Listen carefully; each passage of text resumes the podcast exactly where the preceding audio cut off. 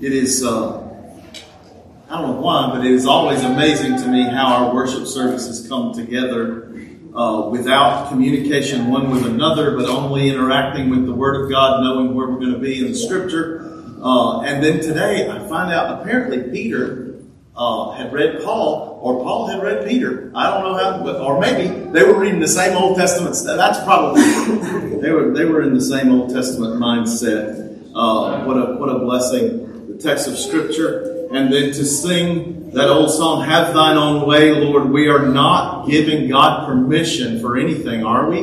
No, He doesn't need permission, but we are yielding ourselves. And what a what a great thing for us to do before the preaching of the Word of God. What a time to yield ourselves. God, what you have for us today, we will yield to you.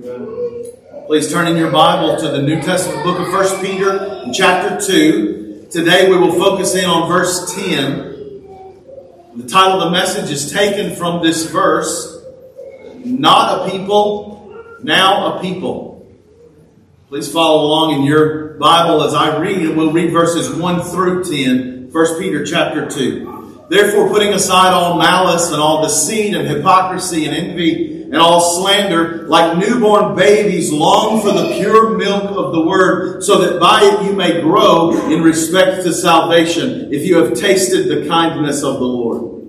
And coming to him as a living stone, which has been rejected by men, but is choice and precious in the sight of God, you also, as living stones, are being built up as a spiritual house for a holy priesthood to offer, to offer spiritual sacrifices acceptable to God through Jesus Christ. For this is contained in Scripture, verse 6 Behold, I lay in Zion a choice stone, a precious cornerstone, and he who believes in him will not be disappointed.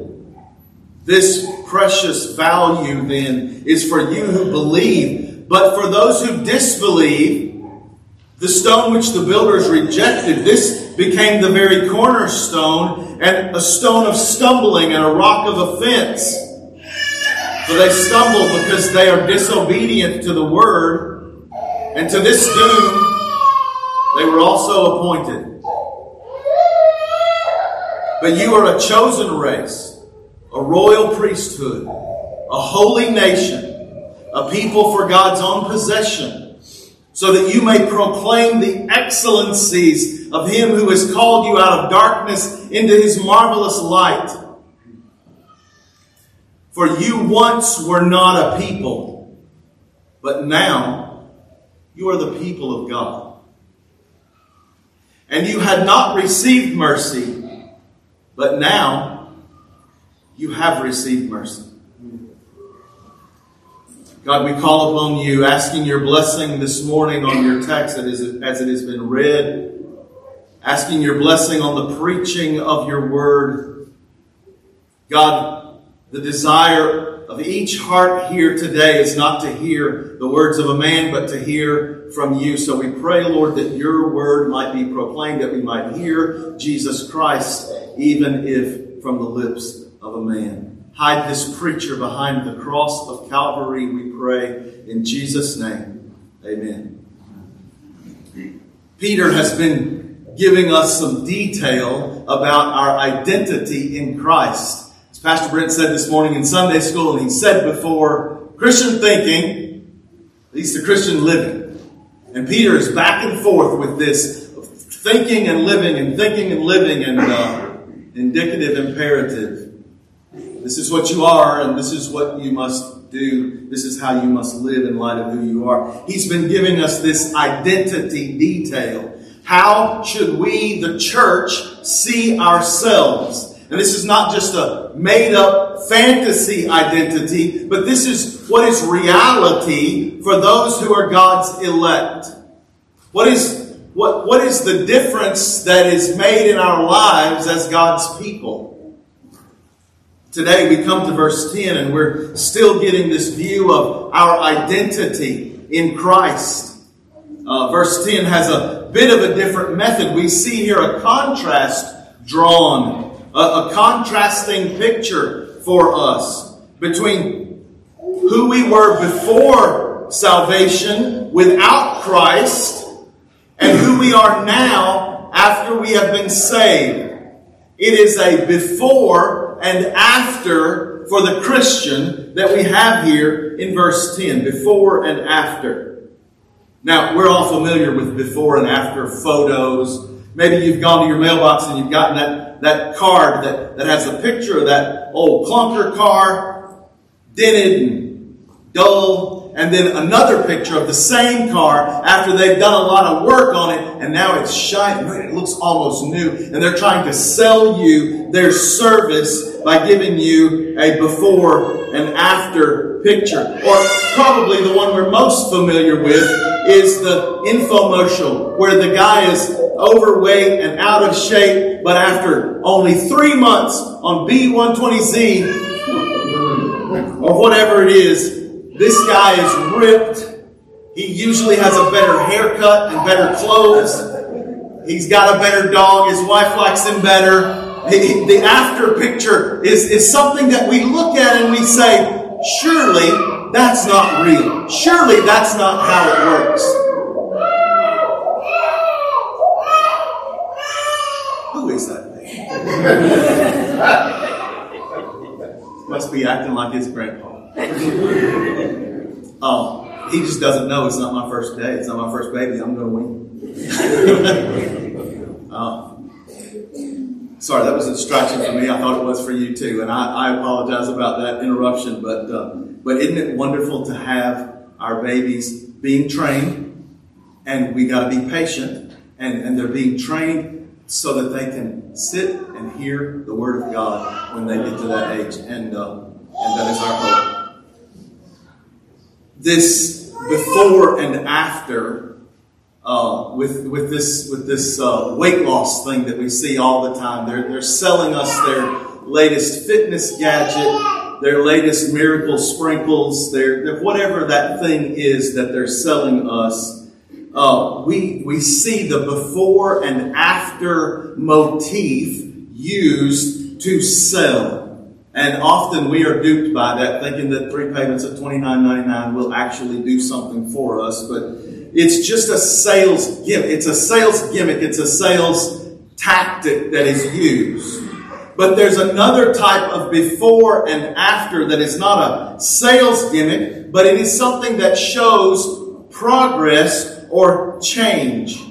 Not too long ago, we did some remodeling, and as the project was coming to, it was coming together, and we were beginning to be able to see what this was going to be. I thought, we should have taken some pictures.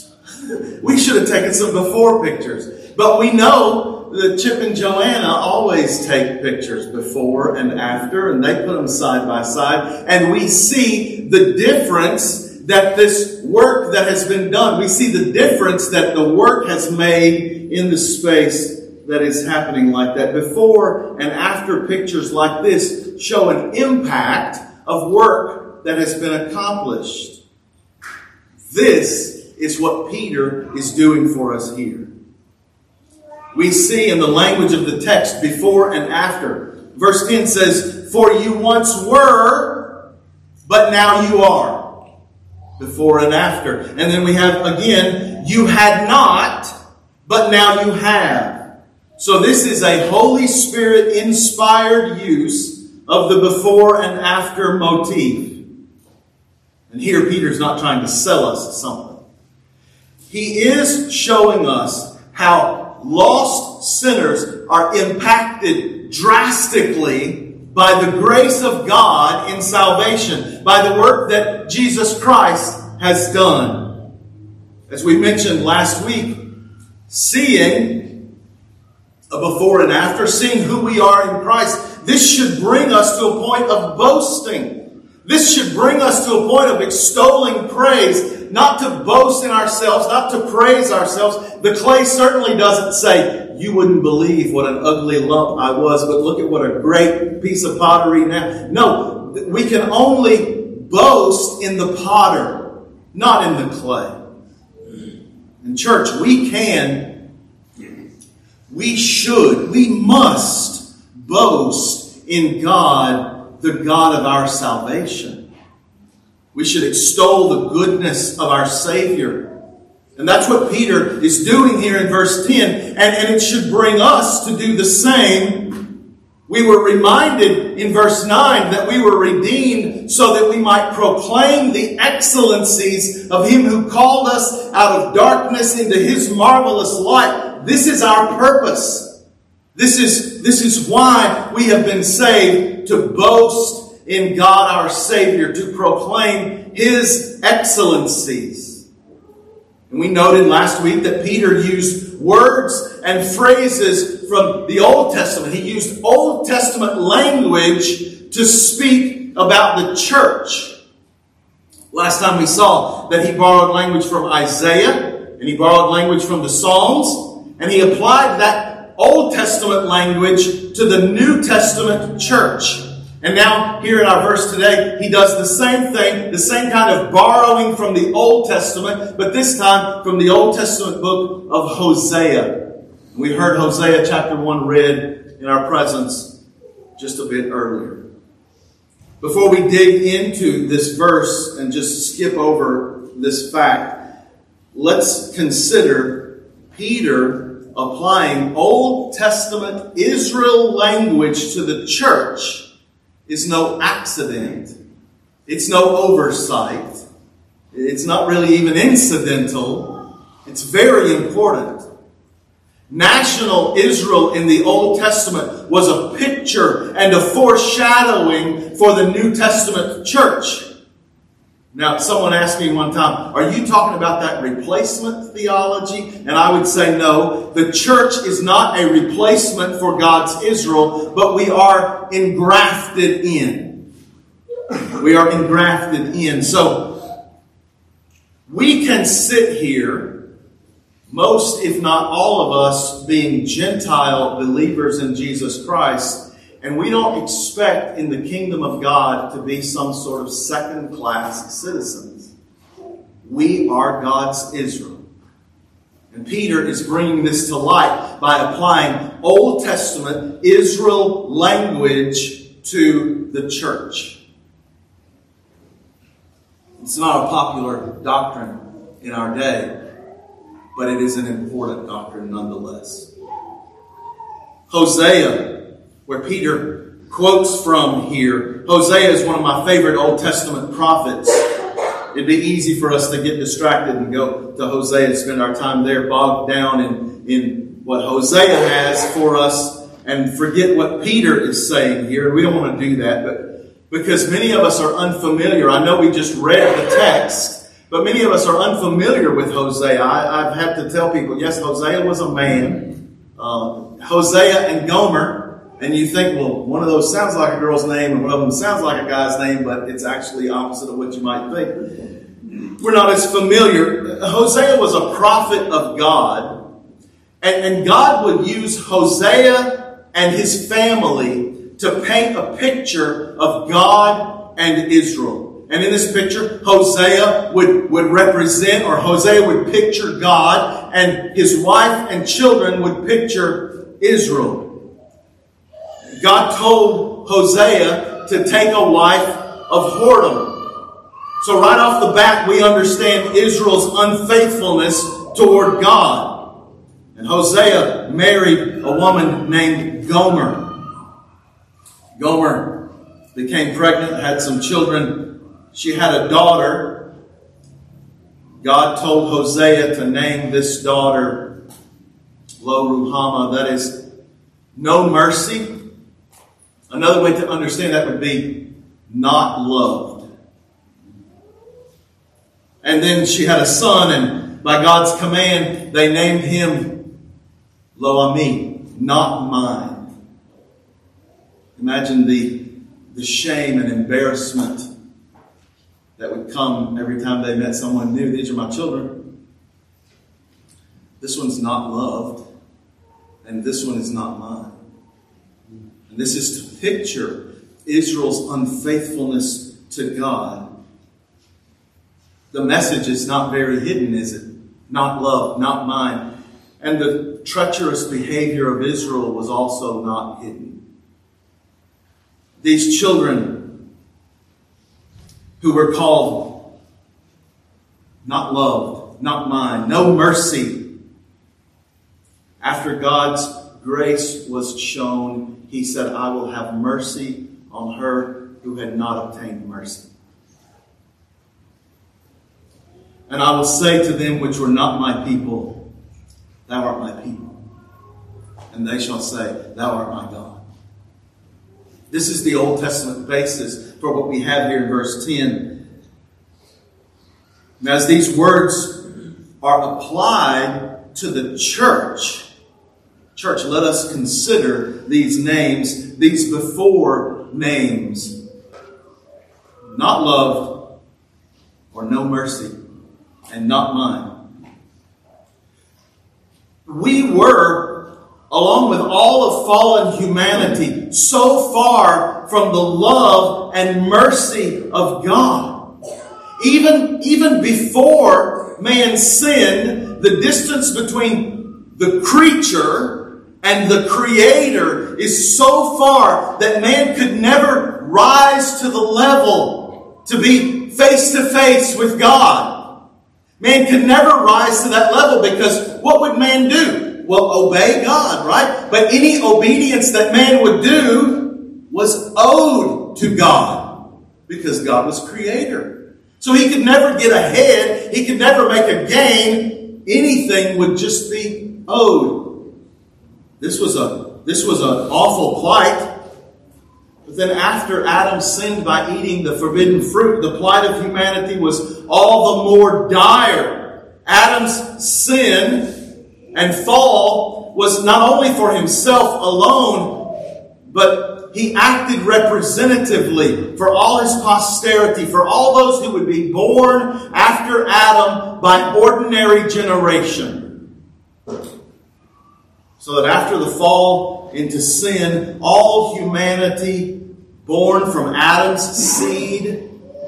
We find ourselves in this fallen condition. So the before picture presented here in the words from Hosea shows precisely who we were, church. Not objects of mercy. No mercy. Not a people. And, and the text doesn't say not God's people. It says not a people literally no people. And this gives us insight to the condition of lost men and women. They are not a people. We were not a people. There's no belonging. There's no loyalty among the lost. Lost person, how foolish is it to think that you will have friends in hell? There will be no comrades in that place, only weeping and wailing and gnashing of teeth. No people and no mercy. Lost friend, you don't know life without mercy. Every person who has ever drawn breath has felt the merciful hand of God. Jonathan Edwards reminds us that every lost person is suspended over the fiery pit of hell, as it were. And the only thing that keeps us from falling into this pit is God's mercy at every moment. And most of us experience mercies and daily mercies. In this passage, when it says no mercy, it doesn't mean that you've never known any of God's mercies. We know many of God's mercies. But this is speaking, no mercy is speaking of a specific mercy, a redeeming mercy, a forgiving mercy. In the Hosea passage which Peter references here, God said, I will not have mercy to forgive them. It's a specific mercy. It's a forgiving mercy. The mercy spoken of here is the mercy of redemption. It's mercy, someone, someone defined mercy as compassion or pity, which leads to action that relieves suffering. compassion or pity that leads to action, that relieves suffering. For those who will stubbornly reject Christ Jesus and plunge headlong into hell, they will only know temporary mercies. Even those mercies will come to an end at the end of this life on earth. The only ones who will ever know the redeeming and forgiving mercy of God are those who believe in Jesus Christ, repenting of their sin. Beloved, this, this is a before and after picture for every Christian.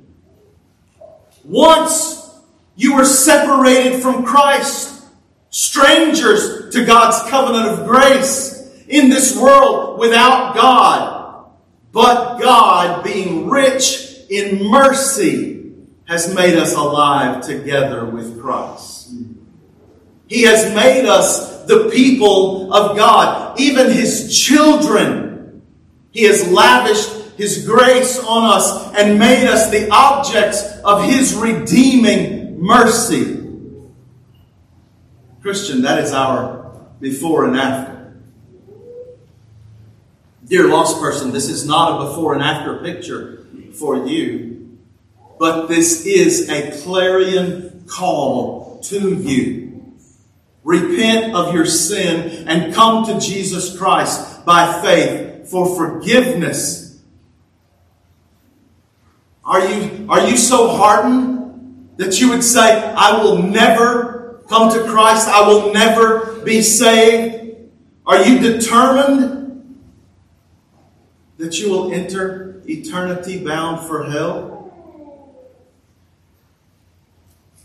For some of you, you have heard of God's mercy for as long as you can remember. You were taught about Jesus from an early age, and you have a thought that someday you will be saved. Someday you will repent of your sin. One day you will come to Jesus for mercy. Friend, don't wait until it is too late. Don't wait until you cross that line from possible to impossible. There is an invisible line that divides possible and impossible. In this life, as long as you draw breath, if you place your faith in Jesus Christ, repenting of your sin, you will know salvation and forgiveness. But when you cross that line where salvation is no longer possible, then it's too late.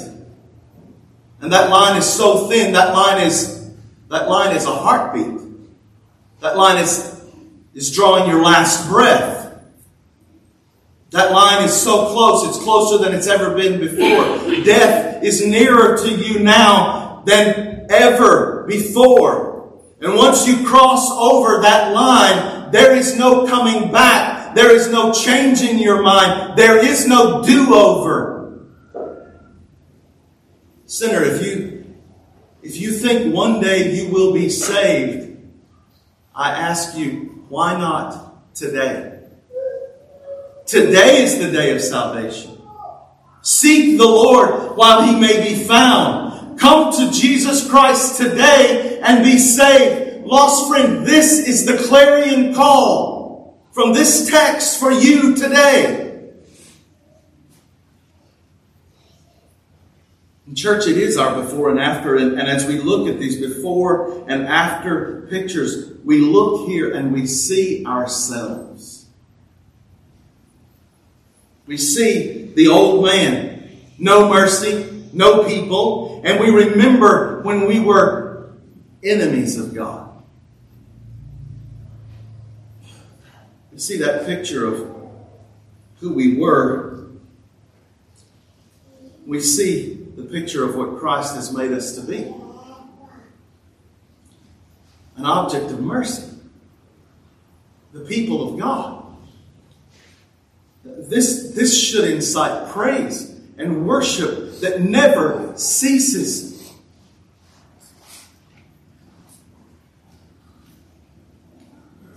It should be that that we can't pack the people in here tight enough who know Christ, who say, I will not miss an opportunity to worship my Savior for what He has done.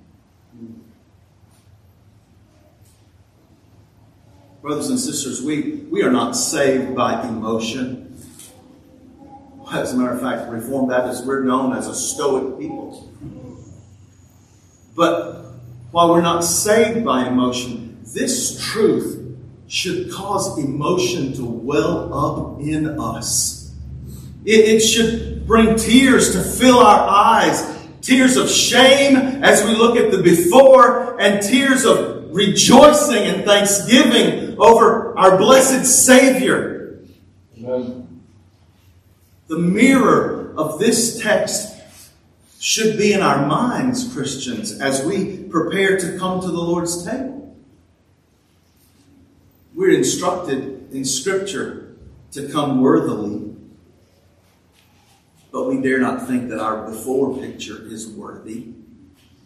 We dare not think that what we have done makes us worthy. We can only come to the table of the Lord worthily because of the work which has been wrought in us by Jesus Christ through the Word and the Spirit. We can only come worthily because we were not a people.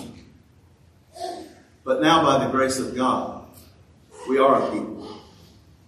We had not received mercy, but we, we have obtained mercy. The mirror of this text calls us to action. Peter has been calling us to holy living. Be holy, for I am holy. Living lives of holiness which reflect the holiness of our Heavenly Father. And as we continue in our study through this epistle, Peter will further lay out instructions and practices for Christian living. And obedience, living holy lives should flow out because we have seen this before and after view because we understand our identity in Christ and knowing what we were and now in Christ what we are, how can we continue to live as we once did? How shall we who are dead to sin live any longer therein? Can we who are saved by grace through faith somehow return to the old paths of sin? This text is, is foundational for our identity, but it is also foundational for what comes after. Church of the Living God, you once were not a people, but now you are the people of God. You had not received mercy, but now you have received mercy. And this is the true grace of God. Stand firm in it. Amen. Heavenly Father, we pray that you apply these truths to our heart. God, we pray that you would sanctify your church, that you'd save lost souls. In Christ's name we ask these things.